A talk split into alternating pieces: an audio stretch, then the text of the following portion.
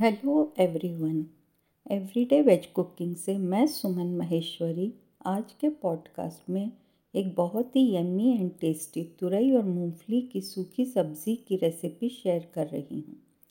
तुरई, मूंगफली की सूखी सब्ज़ी मेरी पसंदीदा सब्ज़ी में से एक है और अक्सर मैं स्वादिष्ट सब्ज़ी को फुलके या पराठे के साथ बनाती हूँ।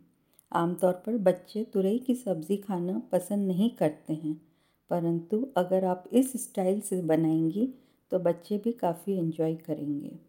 बस एक बार आप इस सब्ज़ी को बनाकर देखिए, सबको ज़रूर पसंद आएगी। रेसिपी बहुत ही सरल और आसान है। आइए, अब आप दो से तीन सर्विंग के लिए सामग्री नोट कर लीजिए।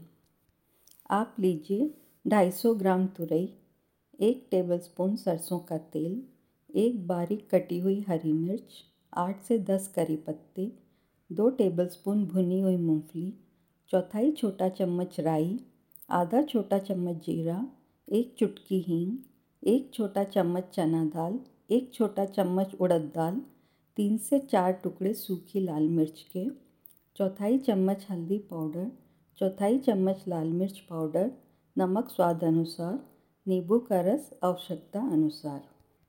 आइए, अब आप सब्ज़ी बनाने का तरीका नोट कर लीजिए। तुरई को धोएँ, छील लें और फिर इच्छा अनुसार काट लें। भुनी हुई मूंगफली को दरदरा कर लें।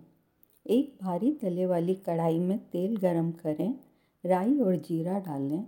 इसे तड़कने दें, आँच धीमी कर दें। अब इसमें चना दाल और उड़द दाल डालें और तब तक भुनें जब तक रंग बदल कर सुनहरा ना हो जाए। अब इसमें करी पत्ता, हरी मिर्च, साबुत लाल मिर्च के टुकड़े और हींग डालें और इसे कुछ सेकंड के लिए भुनें। अब तुरई डालें, हल्दी पाउडर, लाल मिर्च पाउडर और नमक डालें और इसे अच्छी तरह से मिलाएँ।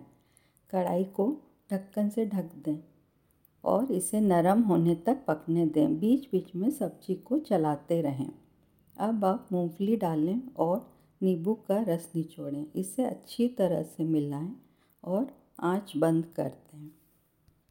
तुरई की सूखी सब्ज़ी परोसने के लिए तैयार है। तुरई की सूखी सब्ज़ी को गरम गरम फुलके या पराठों के साथ परोसें। मैंने डिस्क्रिप्शन बॉक्स में इस रेसिपी का लिंक शेयर किया है।